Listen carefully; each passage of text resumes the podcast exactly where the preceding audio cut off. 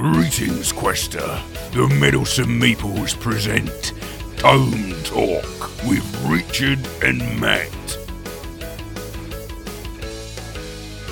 Welcome to this episode of Tome Talk, where Richard is going to be talk- talking to us about Hyperion by Dan Simmons. Yep, and that's not to be confused with Hyperion by Keats, which is quite heavily referenced in this. Right. So it's not just that it's got the same title. So Hyperion refers to a planet, mm-hmm. and it's one that's right outside of the galactic civilization.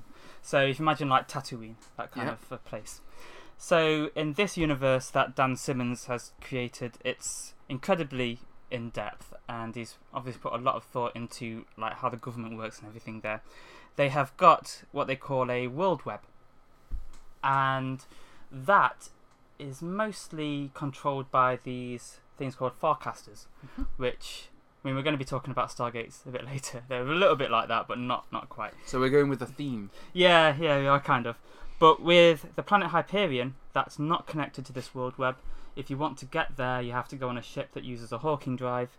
And a you, Hawking drive? Yep, yeah, that's what they call it. And you incur... In honour of the man? Yeah, yeah. Um...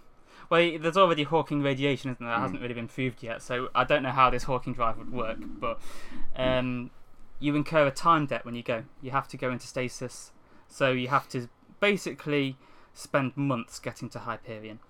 And this book is about seven people who are making the journey to Hyperion to go on a pilgrimage, and it's a pilgrimage to these things called the Time Tombs, which have recently started to open on Hyperion, and there is a creature that comes from the Time Tombs called the Shrike, and that has been there for hundreds of years. It's horrible. It is basically, I can't remember how tall I said it was, it might be like three meters tall, um, and it looks like a metal person with four arms and spikes all over it. And like a lot of the time, monsters tend to, I think, have some kind of biological traits mm. that are quite scary. The Shrike seems to be based on physics. Okay. It has like some kind of powers over time. Mm.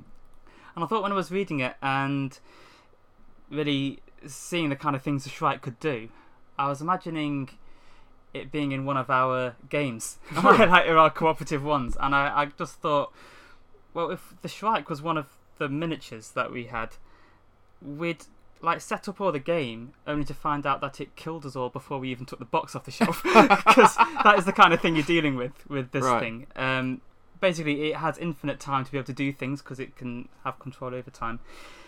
And like I say, it is mysterious. Um, they don't know where this Shrike has come from. Um, and the people are actually going on a pilgrimage to the Time Tombs to ask the Shrike for something, and that might seem really weird, and it so is. So basically, it's like a deadly killer that's giving out free advice and gifts. Yeah, yeah, this is the thing.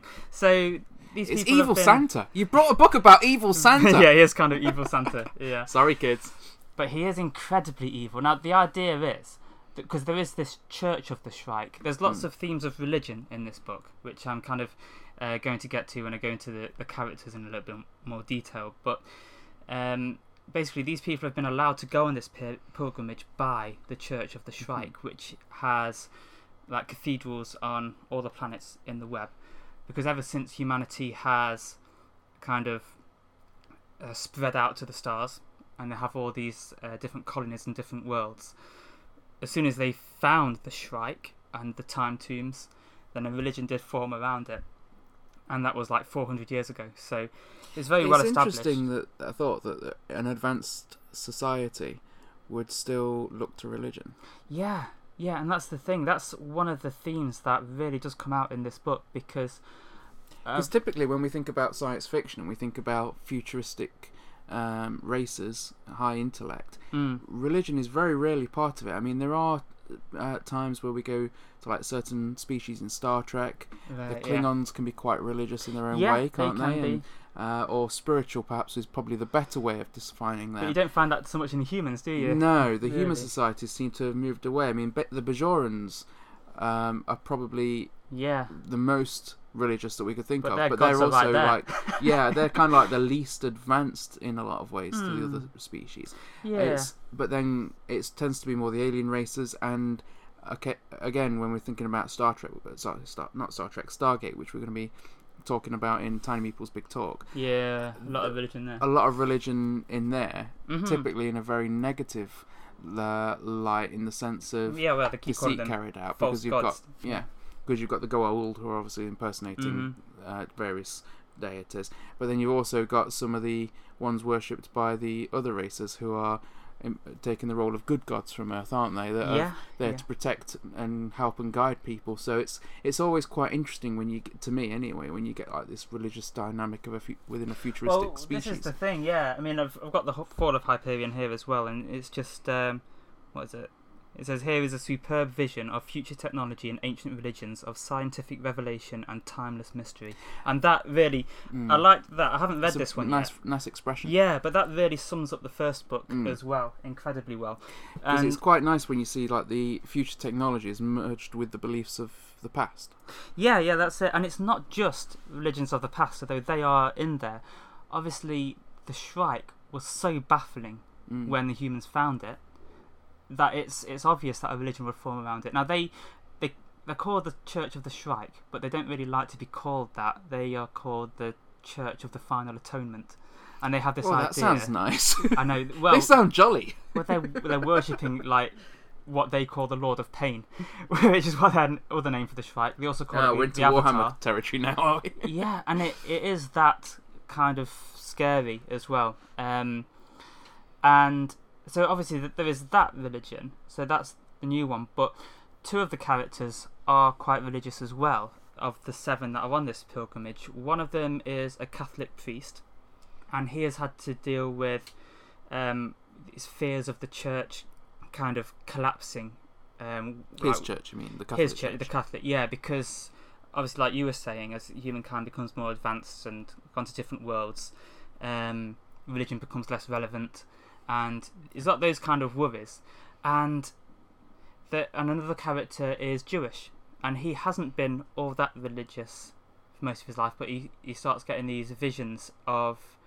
Well, I don't want to... This, this happens near the beginning of his tale. But so it's not really a, a spoiler. But he has this vision of the Shrike mm. telling him to bring his daughter to Hyperion to offer her as a burnt offering. Like, it's similar to Abraham, you mm. know, so he, he starts really thinking about religion loads at that point. And that's the as kind, you would, as you would. That is the kind of rubbish that this Shrike gets up to. it, it is a, a terrifying, not just in a physical way, but it will mess with people psychologically as well.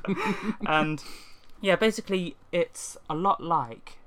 Well, I know, I know it's very obvious that Dan Simmons wrote this as being a sci-fi Canterbury Tales, mm. basically. So they're on this pilgrimage, and on the way, they are telling their stories about how they, like, the reasons why they are personally going on this pilgrimage. Basically, out of all the applicants in the galaxy, they are the seven people that have been picked by the Church of the Shrike to go, be able to go on this uh, this journey. Um, they can't land. Do they right next travel to it. together then, or they, or, they is, or is it charting like separate? Uh, no, no, it's when they are together. I mean, they meet on this first day, and mm. they're like, oh, so we're the seven that have been picked. Mm. So it has to be a prime number, apparently. So um, they are just kind of trying to decide how they're going to get along while they make this journey of a few days. And they have a vote about whether or not they should tell their stories. And a few of them kind of get voted out. They... Um, It ends up with them being... They are going to tell the stories. And then they kind of draw lots for the numbers. Mm. So it ends up being Father Hoyt, um, the Catholic priest, who goes first. And his story is pretty horrifying. It is a basically a horror story. And, I mean, I read this when I was quite a bit younger. Mm. And it was almost too much for me, that one. It was um, very much about... It's a very Catholic story about mm. like faith and pain and... Um, And would you say one... that when you say it's a very Catholic story, would you think that um, listeners who maybe aren't interested in, because obviously religion's quite a divisive subject. Yeah. You know, uh, some people won't be interested in religion. Would you say that if you were very secularly minded, that you would still enjoy this book for the story that it's telling? Oh, definitely, yeah, because it's only two. Well, that's the only one out of the There's supposed to be seven stories, really, but there ends up being only six just for circumstances. So there's basically, this is like six novellas mm. rather than, and then they're kind of put together with into mm. one novel with a framing device. So, um, yeah, it's only one out of those. Yeah. And it is a fascinating story, that first one. I'm just, I'm just saying that it is, um, it's just the themes are very much, um... They, they just seem very Catholic. I suppose to, to that's that's, gonna, that's to be I expected, think. though. If he's writing, if one of the characters is a, a Catholic priest, that that is yeah. going to come through in his story. Yeah, that's it. Just, you know? Yeah, basically just the, the themes.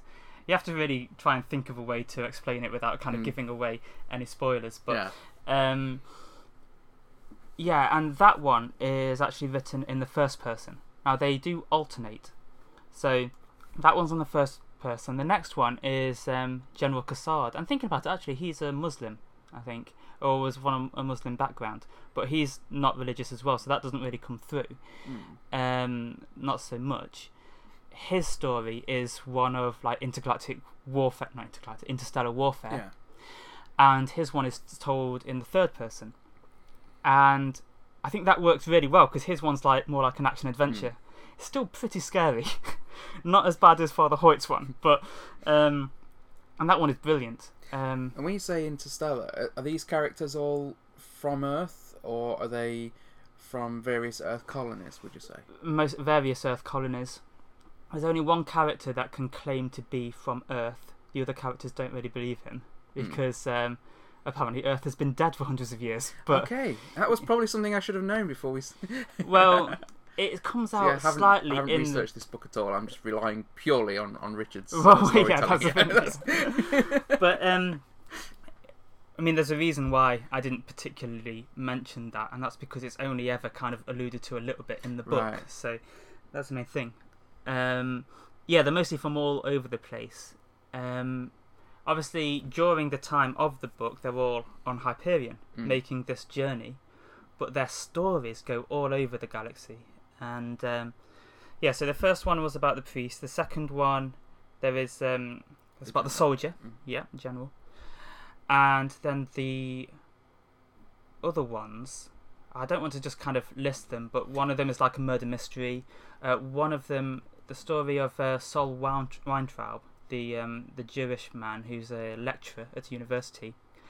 That one is incredibly sad, and it's almost too sad. That one, it's it's mostly about his daughter, mm. and you. Um, it's just that these different stories te- seem to be different genres, mm. so that's why I think this is such a fascinating book, because if one of the stories doesn't particularly appeal to you, and some of them I did find a little bit hard to get through, mm. because they are incredibly um, detailed, and it's a long book. And these stories are substantial, mm. and they do stick with just the one story just for a while, and then it's not like a lot of novels tend to jump around between yeah. scenes, don't they? Whereas this one, it sticks with one, and then that's done, and then the next person starts telling their stories. Um, yeah, it's kind of like several different books in one, really. And yeah, it is. Genre. So that, in a way, that's interesting because that means there's probably going to be something there for everybody. There is, yeah, and it is worth getting through it all because you do learn a little bit more about the Shrike each mm. time, because every one of them, they have a reason for going to this planet, and it's hard to imagine why anybody would go on this mm. pilgrimage because basically the mythology is the Shrike will grant one of them a, a wish, and he'll kill the others. Kill all the others. Okay. And um, he has apparently this metal tree that he spikes people on, and the Time Tombs are travelling backwards through time. So basically, it's already happened. Uh, yeah, it just hasn't happened for them yet. So it's basically their fate is already sealed, mm. and it is. Yeah, it's just incredibly interesting, but you're never going to really understand what this creature is, how it does what it does, what the Time Tombs are, things like that. You just have to accept that. Mm. But through the stories, you do learn a little bit more about the universe that they are all in and the characters they are. I was surprised, actually, that the Poet's Tale, mm. I thought that was the most interesting one. That was like an odyssey. Mm. Like, he led such a long life, partly because he spent so long travelling around in stasis, so he like saw hundreds of years of history, because when he when he thaws out, uh, loads of things have changed. But um, yeah, he le- lived an incredibly um, diverse life. I mean, sometimes he just was completely sold out, and he um, he was just writing these trashy novels, and, like, it, and he had this really amazing house that had loads of Farcasters. Um, so he had like this thirty-eight room house, and mm. each each room was on a different planet. And it was basically, you could go between portals to the different rooms. I thought I thought that was an amazing idea. I, I love the idea of that. I am looking forward to reading The Fall of Hyperion, which I have here. Um, I think this picture on the front might be the Shrike. There was a very spiky okay. head on there. And um, yeah, the way this one went, it was mostly the pilgrimage. And I'll just be interested to see where this um, picks up. I think there is a third one that might be called Endymion.